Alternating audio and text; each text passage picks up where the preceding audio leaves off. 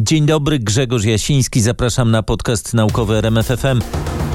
Po raz kolejny będzie to podcast koronawirusowy, ale nie ma w tej chwili na świecie ważniejszych informacji naukowych niż właśnie te, które dotyczą choroby wywołanej przez wirus SARS-CoV-2.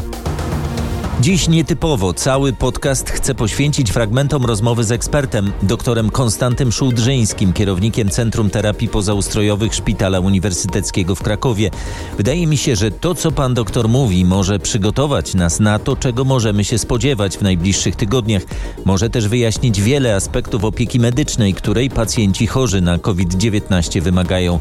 W ciężkich przypadkach dochodzi do tak zwanej niewydolności oddechowej. Rzeczywiście to jest często niewydolność oddechowa która wymaga e, stosowania albo tlenu w dużym stężeniu, albo respiratora, czyli takiego urządzenia, które tłacza pod ciśnieniem e, powietrze, czy tam powietrze z tlenem do płuc i pozwala lekarzowi odwrócić to, co jest normalną fizjologią, czyli naszym normalnym oddychaniem i narzucić coś, co my nazywamy wzorcem oddechowym. Czyli zupełnie inaczej pracuje respirator i płuca człowieka e, niż natura stworzyła płuca z czym, to się, z czym to się wiąże? Co takiego wirus robi w płucach, że, że pojawia się ten problem? Wirus powoduje takie ostre, tak zwane śródmiąższowe zapalenie płuc. To jest zapalenie, które dotyczy właściwie całych płuc i utrudnia transportowanie tlenu z pęcherzyków płucnych do krwi. W związku z tym organizm zaczyna mieć niedobór tlenu, my mówimy wtedy o hipoksemii i człowiek odczuwa to jako duszność przy większym nasileniu ten niedobór tlenu może spowodować e, niewydolność wielu narządów. I żeby temu zapobiec, podłączamy pacjenta do respiratora. Jeśli ona jest mniej nasilona, niewydolność oddechowa, to możemy stosować po prostu tak zwaną tlenoterapię bierną, czyli przez maskę twarzową czy przez wąsy do nosa prowadzące tlen. Czy to się wiąże z, z niemożnością zaczerpnięcia oddechu? Czy te płuca bolą? Czy, czy, czy jakby ich pojemność płuca, spada? Czy, czy to jest bardziej skomplikowane, y, skomplikowany proces? Płuca generalnie nie bolą. E, czasem bolą mięśnie, które mamy w klatce piersiowej, na przykład przy kaszlu zaczyna nas boleć w klatce piersiowej, to zazwyczaj bolą nas mięśnie międzyżebrowe. Natomiast y, objawem charakterystycznym dla niewydolności oddechowej jest duszność. Początkowo to jest duszność występująca przy wysiłku, czyli nie możemy złapać tchu, chcąc wykonać czasem nawet proste czynności dnia codziennego, a potem ta duszność zaczyna być już dusznością spoczynkową, czyli nie jest potrzebny żaden wysiłek, żeby wywołać tę duszność. A na, w następnym etapie no, człowiek zaczyna już sinieć, otoczenie widzi sine wargi, zmianę koloru skóry, no i wreszcie może stracić przytomność, może dojść do zatrzymania serca, jeśli nie y, zapobiegniemy temu, podając człowiekowi tlen. Czy jakiekolwiek leki jeszcze na wcześniejszym etapie mogą, mogą zwiększyć tę ilość przyjmowanego tlenu, czy, czy właściwie respirator nie, to jedyne wyjście? Nie, nie, tutaj można dawać tlen bez respiratora, to znaczy człowiek oddycha sam i dostaje tlen na przykład przez maskę twarzową. Natomiast leki na, na dzisiejszy dzień wiemy, że one nie są w stanie pohamować rozwoju tej choroby i zażywanie jakichkolwiek leków typu, nie wiem, preparatów witaminowych czy ziołowych, czy też arechiny, która się stała bardzo popularna, e, nie hamuje rozwoju tej choroby, a może prowadzić do powstania niekorzystnych efektów, dlatego jest zdecydowanie przeciwwskazane.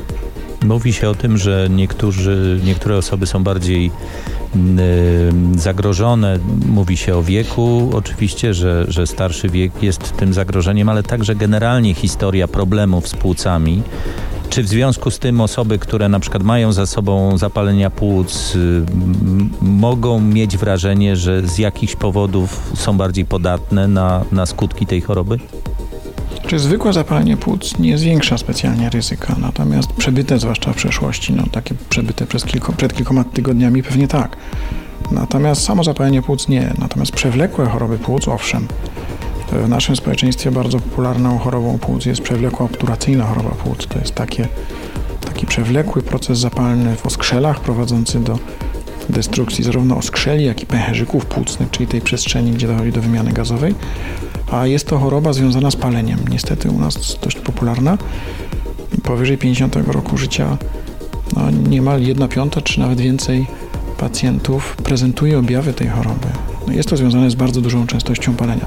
I te osoby rzeczywiście są zagrożone, jak również pacjenci, którzy mają innego rodzaju przewlekłe choroby płuc, np. zwłóknienie płuc, czy też choroby nowotworowe. Te osoby rzeczywiście są bardzo zagrożone, ale czynnikiem ryzyka jest każda choroba, która doprowadza do zmniejszenia rezerw organizmu. Taki organizm no, pacjenta chorego na przewlekłą chorobę, czy to układu krążenia, czy, czy układu trawiennego, to właściwie nie ma większego znaczenia. Każdy pacjent z przewlekłą chorobą ma organizm, który jest istotnie osłabiony i można żyć zupełnie normalnie z taką chorobą, może z wyjątkiem jakichś ekstremalnych wysiłków. Natomiast w sytuacji, kiedy przychodzi kryzys związany z ciężkim zakażeniem, ten organizm ma znacznie mniejsze rezerwy i dużo gorzej radzi sobie e, z takim rozstrojem, którego przyczyną jest infekcja wirusowa, zwłaszcza tak ciężka jak ta wywołana przez wirus SARS. W związku z tym tutaj trudno wskazać e, dokładnie, e, które choroby są, są związane z ryzykiem. No, każda przewlekła choroba, która doprowadza do osłabienia organizmu, do wyniszczenia organizmu, każda taka choroba, która prowadzi do inwalidztwa czy, nie, czy niesprawności, znacznie zwiększa ryzyko. Ale to nie tylko są choroby przewlekłe, to jest też e, naturalnie postępujący proces starzenia, w którym wszystkie nasze narządy z czasem działają nieco gorzej niż było to w młodości i dlatego osoby, osoby w wieku podeszłym e, są obarczone znacznie większym ryzykiem ciężkiego przebiegu tej choroby. W ogóle dysponujemy tak naprawdę bardzo niewielką ilością danych na temat tej, tej choroby. Tak naprawdę, żeby z pewnością powiedzieć, jak choroba przebiega, jakie jest rokowanie, jakie substancje pomagają, jakie szkodzą, to musimy zebrać po pierwsze bardzo dużą ilość danych, a po drugie musimy mieć odpowiedni odstęp czasu, żeby zobaczyć, kto tak naprawdę wyzdrowiał, kto wrócił do pełnej sprawności, u kogo ta sprawność pozostała upośledzona.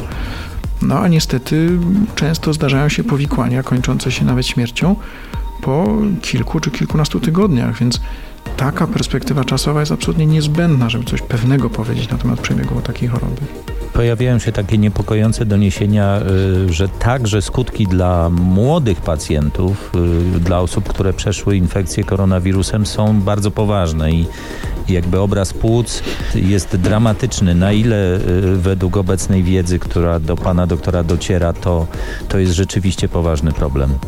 To nie jest kwestia wyłącznie tej choroby. Każda ciężka choroba płuc, każda ciężka infekcja, która doprowadza do takiej ostrej niewydolności oddechowej, którą nazywamy zespołem ARDES, ona niestety nie kończy się całkowitym wyzdrowieniem. W mniejszym lub większym stopniu płuca pozostają niesprawne. Niestety płuca nie posiadają zdolności do pełnej regeneracji, do odbudowania się. Kojenie się płuca po ciężkim stanie zapalnym zazwyczaj pozostawia pewne niedoskonałości w jego strukturze, ponieważ jak się skaleczymy, to zwłaszcza głęboko, to skóra rzadko wraca do swojej wcześniejszej postaci. Zostaje ślad w postaci blizny. I takie blizny w płucach nazywamy zwłóknieniem płuc. I to niestety jest często konsekwencją e, zespołu RDS, czyli takiej bardzo ciężkiej niewydolności oddechowej spowodowanej infekcją. To może być infekcja spowodowana przez wirus SARS, ale też przez różne inne choroby, czasem zupełnie błahe patogeny mogą do czegoś takiego doprowadzić. Więc my możemy ludzi uratować, możemy ich wyciągnąć z tej najcięższej fazy choroby, ale niestety mamy dość niewielki wpływ na to, co się dalej dzieje w płucu. Te procesy regeneracji czy gojenia płuca idą czasem w zupełnie niepożądanym kierunku i nad tym procesem mamy bardzo niewielką kontrolę. Wszyscy słyszeliśmy, że początkowo władze Wielkiej Brytanii skłaniały się do strategii polegającej na dopuszczeniu do kontaktu z wirusem stosunkowo dużej części populacji. Zapytałem doktora Szułdrzyńskiego, co o tym myśli. Koncepcja promowania odporności przez to, że wszyscy przechorują chorobę związaną z dużym ryzykiem powikłań, no jest dość w mojej opinii karkołomna, ponieważ ryzykujemy wtedy, że duża część z tych osób, które zachorują, trafi do szpitala i jeśli ich trafi do szpitala w jednym czasie za dużo, to te szpitale tracą zdolność przyjęcia wszystkich pacjentów e, z tą chorobą płuc, ale też tracą zdolność do przyjmowania pacjentów, który, którzy normalnie do szpitala trafiają z zawałem serca, udarem mózgu, e, zapaleniem wyrostka robaczkowego. Jednak wydolność systemów opieki zdrowotnej we wszystkich krajach jest dostosowana do zapotrzebowania normalnego, czyli w czasie bez epidemii czy pandemii. E, oczywiście każdy system sensowny e, ma pewną rezerwę. Ta rezerwa wynosi kilkanaście procent, czasem może 20%, ale nie więcej. Jeśli w jednym czasie pojawi się ogromna ilość pacjentów, to system staje się niewydolny, bo nie jest w stanie wszystkich przyjąć, a jednak zakładamy, że będziemy leczyć wszystkich i wszystkim pacjentom, którzy odniosą z tego korzyść, damy opiekę na najwyższym możliwym poziomie. No i to doprowadza do sytuacji takiej, która jest w tej chwili we Włoszech, że trzeba wybierać, u kogo to leczenie stosować, czy, czy, czy pacjent odniesie z niego korzyść i ewentualnie zostawić ten respirator dla tego pacjenta, który odniesie z tego potencjalnie wielko, większą korzyść. To są dramatyczne wybory i, i w kontekście społecznym, i w kontekście no, odpowiedzialności i emocji tego lekarza, który taką decyzję podejmuje. To mam nadzieję, że ja nie będę musiał nigdy w życiu takiego wyboru dokonywać. Kluczem do pomocy pacjentom w ciężkim stanie jest możliwość wykorzystania respiratora. Na czym taka terapia polega? Jak długo trwa? To wszystko zależy oczywiście od wieku człowieka i od tego, czy w trakcie przebiegu leczenia wystąpią powikłania, czy nie. Takie płuca, które są uszkodzone przez wirusa, są znakomitym miejscem dla bakterii. Bakterie są wszędzie dookoła nas i te infekcje, które łapiemy, o które często zresztą oskarżamy system opieki zdrowotnej, że złapaliśmy w szpitalu, e, są często infekcjami drobnoustrojów, które bytują u nas i dla nas normalnie, dla naszego organizmu nie są w żaden sposób groźne.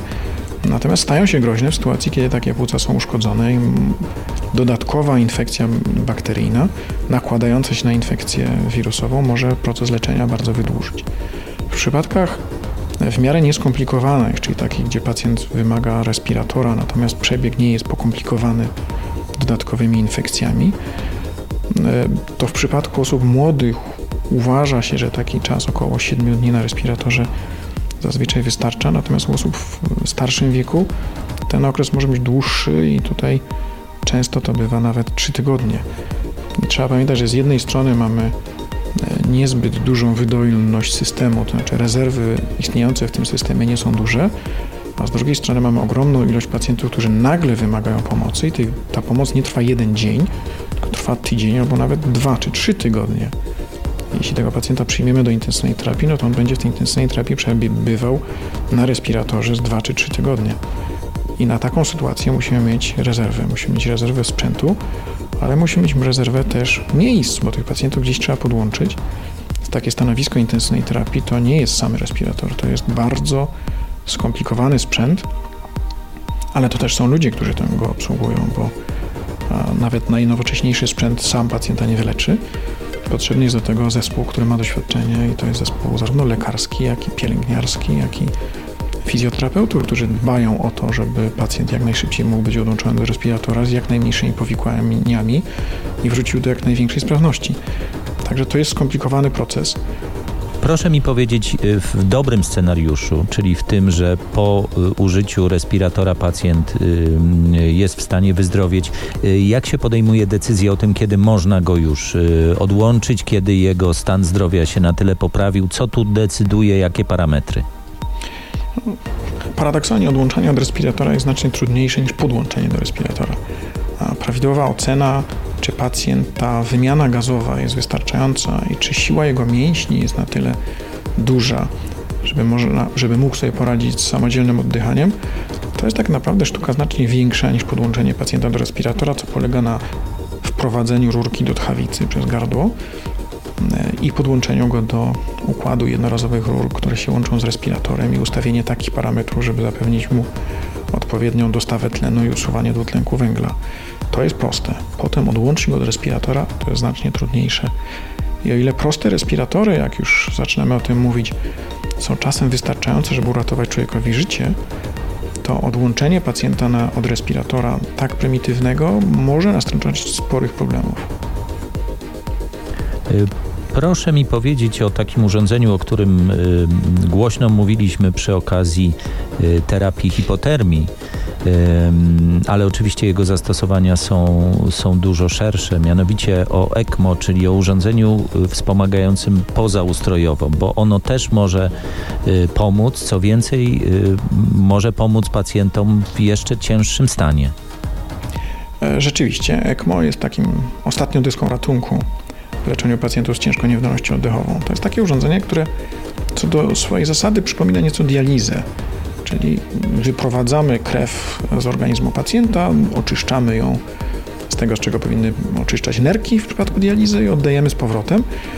E, czyli ta krew robi taki objazd. Zabieramy ją z żył, oddajemy do żył. E, organizm tego nie odczuwa, poza tym, że ta, że ta krew, która wraca, jest oczyszczona. W przypadku ECMO e, oczyszczamy krew z dwutlenku węgla, czyli to jest ten, te spaliny naszego organizmu, a dostarczamy tlenu, który jest niezbędny do tego, żeby komórki nasze, a zatem i cały organizm nie umarł. E, to ECMO jest e, urządzeniem dość prostym tak naprawdę, natomiast sama procedura jest skomplikowana ze względu na to, że żeby skutecznie dostarczyć do organizmu taką ilość tlenu, jaką organizm potrzebuje, musimy w ciągu minuty wyprowadzić z organizmu i dostarczyć z powrotem właściwie całą objętość krwi, którą człowiek w, sobie ma. Czyli w przypadku takiego przeciętnego człowieka, ważącego 70 parę kilogramów, tej, tej krwi musimy wyprowadzić około 5 litrów na minutę. I do tego musimy założyć ogromne kaniule, to są takie cewniki, które wprowadzamy do naczyń. E, I musimy to zrobić w sposób bezpieczny, a następnie prowadzić to tak, żeby nie popełnić żadnego błędu. Jest to procedura skomplikowana, dość niebezpieczna, choć w rękach wykwalifikowanego zespołu tutaj szansa przeżycia nawet w tych ciężkich przypadkach jest większa niż bez tego urządzenia. Należy jednak pamiętać o tym, że, że jest to procedura szalenie pracochłonna. W związku z tym obciążenie pracą zespołu pracującego przy ECMO jest bardzo duże i to, z czym zetknęli się Włosi, to był niedobór personelu ze względu na ogromne obciążenie pracą całego szpitala. Oni przestali podłączać pacjentów do ECMO nie z powodu braku wiary w jego skuteczność, ale ze względu na to, że nie, byli, nie mieli czasu, żeby przeprowadzić procedurę podłączenia, która jednak trochę trwa, a potem nie mieli rezerw osobowych po to, żeby zapewnić takiemu pacjentowi odpowiedni nadzór. A nadzór nad pacjentem z ECMO jest znacznie trudniejszy niż nad pacjentem, który wymaga tylko respiratora. Ale jest to urządzenie, o którym wiemy, że ono w najcięższych postaciach niewydolności oddechowej może uratować życie. Nie dlatego, żeby cokolwiek leczyło, bo to ECMO nic nie leczy. ECMO pozwala nam utrzymać pacjenta przy życiu do momentu, kiedy jego organizm zwalczy infekcję, tak jest w przypadku tej choroby COVID-19, albo do momentu, kiedy zadziałają leki, na przykład antybiotyki, i tak jest w przypadku e, zapaleń płuc bakteryjnych, na które mamy lek. W tej chwili niestety leczenia nie ma, tak zwanego leczenia przyczynowego, czyli nie mamy sprawdzonej substancji, która by skutecznie radziła sobie z infekcją tym wirusem SARS. W związku z tym jedyne, co możemy dać pacjentowi, to możemy mu dać czas. ECMO to jest taki trochę wehikuł czasu, czyli my pacjenta podłączamy i dzięki temu mamy pewność, że on nie umrze z powodu braku tlenu i jest szansa, że on dożyje do momentu, kiedy jego organizm sam sobie poradzi z infekcją. W podcaście naukowym RMFFM przedstawiam fragmenty rozmowy z doktorem Konstantym Szułdrzyńskim, kierownikiem Centrum Terapii Pozaustrojowych Szpitala Uniwersyteckiego w Krakowie. Doktor ma wielu znajomych wśród specjalistów z Włoch. Musiałem o to zapytać. Pan miał kontakt y, z, z kolegami z Włoch, ale wspomniał mi pan, że ten kontakt jest y, coraz rzadszy, bo oni po prostu nie mają czasu rozmawiać. Tak bardzo są zajęci. Jak, jak pan z zewnątrz obserwuje obserwuję tę sytuację już nie tylko we Włoszech, ale i w Hiszpanii, y, kiedy służba zdrowia jest rzeczywiście y, przytłoczona liczbą przypadków. Tak, rzeczywiście ta, ta pandemia pokazuje, że nie ma tak naprawdę systemu opieki zdrowotnej na świecie, który byłby w stanie podołać takiemu wyzwaniu, jakim jest y, masowe zachorowanie na, na zapalenie płuc wywołane przez wirus SARS.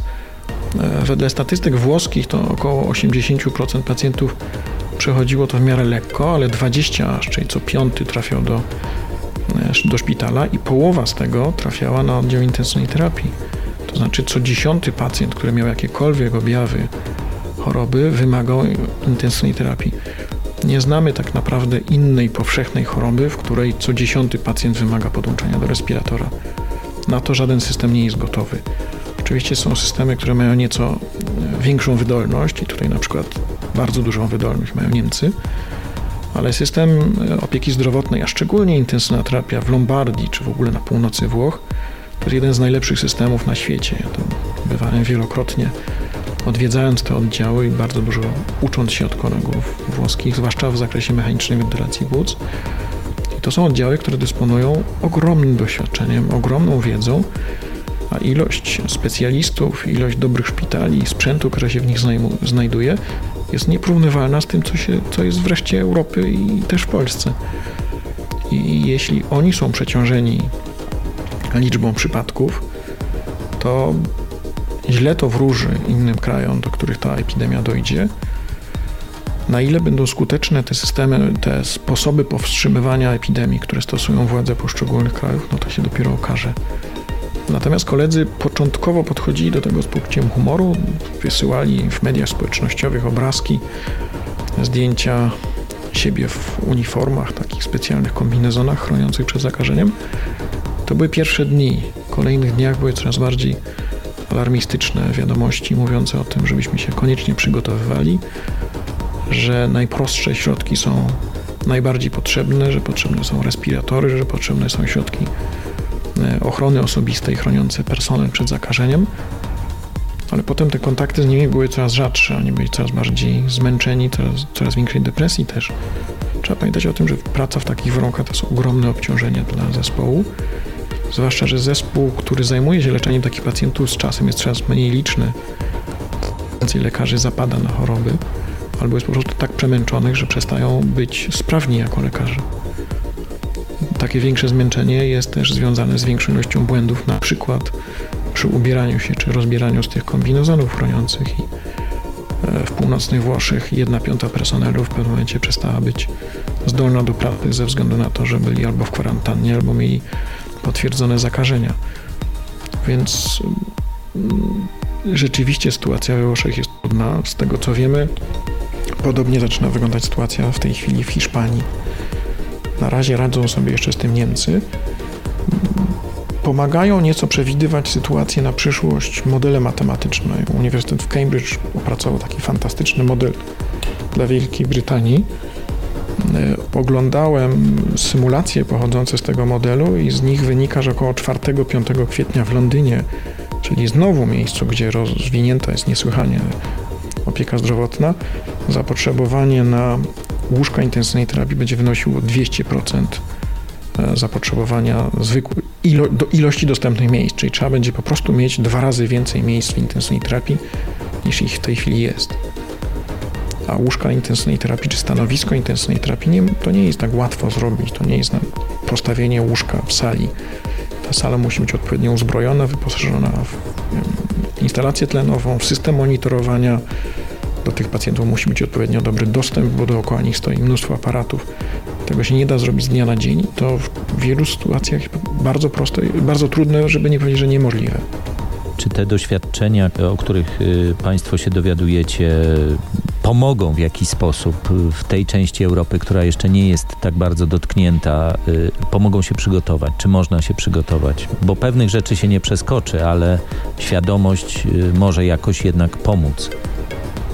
Na pewno bardzo pomogą. Te pierwsze doniesienia z Chin były traktowane trochę z przymrużeniem oka, nie ze względu na, na błahość problemu, bo ten problem od początku był bardzo poważny, ale bardzo wiele infekcji do nas, do, do nas nie dotarło. Na przykład pierwsza epidemia SARS do nas w ogóle nie dotarła. Udało się ją zrodzić, zdusić w zarodku. Najprawdopodobniej przyczyną było to, że ten wirus jednak nie przenosił się tak łatwo z człowieka na człowieka, jak wirus ten SARS-CoV-2, z którym mamy do czynienia w tej chwili. Natomiast informacje, które doszły z Włoch, uświadomiły nam, że tym razem się nie uda, że tym razem nas to nie ominie. Ja pamiętam takie dyskusje wielkie, czy dobrze zrobiliśmy, nie kupując szczepionek na świńską grypę w momencie epidemii świńskiej grypy i właściwie potem odtrąbiono wielki sukces, że nie kupiono tych szczepionek. Trochę się obawiałem, że u nas może być podobne podejście do przygotowań do, do tej epidemii COVID, która ma miejsce w tej chwili. Na całe szczęście tak się nie stało i na całe szczęście e, fakt, że ten wirus do, dotarł do Europy, czyli do krajów zbliżonych do nas bardziej cywilizacyjnie, spowodował, że przynajmniej od połowy lutego, czy od końca lutego, te przygotowania zdecydowanie nabrały tempa. Czy można się było do tego przygotować lepiej niż się przygotowaliśmy? Nie mam bladego pojęcia. Myślę, że przygotowaliśmy się na tyle, na ile było to możliwe w takim krótkim czasie, dysponując takimi środkami, jakie mieliśmy. Znaczy ja mam poczucie, że nasz system opieki zdrowotnej, który tak naprawdę goni ostatkiem sił, który w, e, który jest ostatni na liście priorytetów naszych polityków, niezależnie od opcji politycznej, on nie byłby sobie w stanie poradzić z, takim, z taką epidemią nigdy w sytuacji, kiedy nie radzą sobie z nią systemy znacznie lepiej rozwinięte. Natomiast y, naprawienie tego systemu w ciągu kilku tygodni, czego się oczekuje od ministra, jest po prostu niemożliwe. I te ruchy, które są wykonywane, z którymi ja się całkowicie zgadzam i uważam, że są bardzo szybko, bez nadmiernego wahania i z wykorzystaniem wszystkich absolutnie możliwych dostępnych środków, są w stanie poprawić sytuację na tyle, na ile to możliwe. Jakie będzie nasilenie szczytu epidemii w Polsce, nie jestem w stanie przewidzieć, tego nikt nie jest w stanie przewidzieć. Na pewno będzie znacznie gorzej niż jest w tej chwili. Żeby było lepiej, to musi być gorzej, tak powiedział Anthony Fauci, czyli um, szef amerykańskiego Instytutu Alergii i Chorób Zakaźnych, jeden z największych autorytetów na świecie w dziedzinie chorób zakaźnych. Powiedział, że żeby było lepiej, to musi najpierw być gorzej. U nas też będzie gorzej.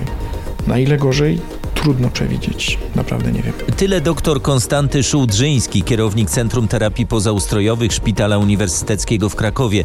Bardzo dziękuję panu doktorowi za czas, który nam poświęcił. Całość rozmowy, także do przeczytania, jest na rmf24.pl. Tyle na dziś. Zapraszam na kolejny podcast naukowy RMFFM. Z dużą pewnością można przewidzieć, że temat się nie zmieni ale to na ile epidemia będzie się w Polsce rozwijać zależy także od nas. Zostańmy w domu.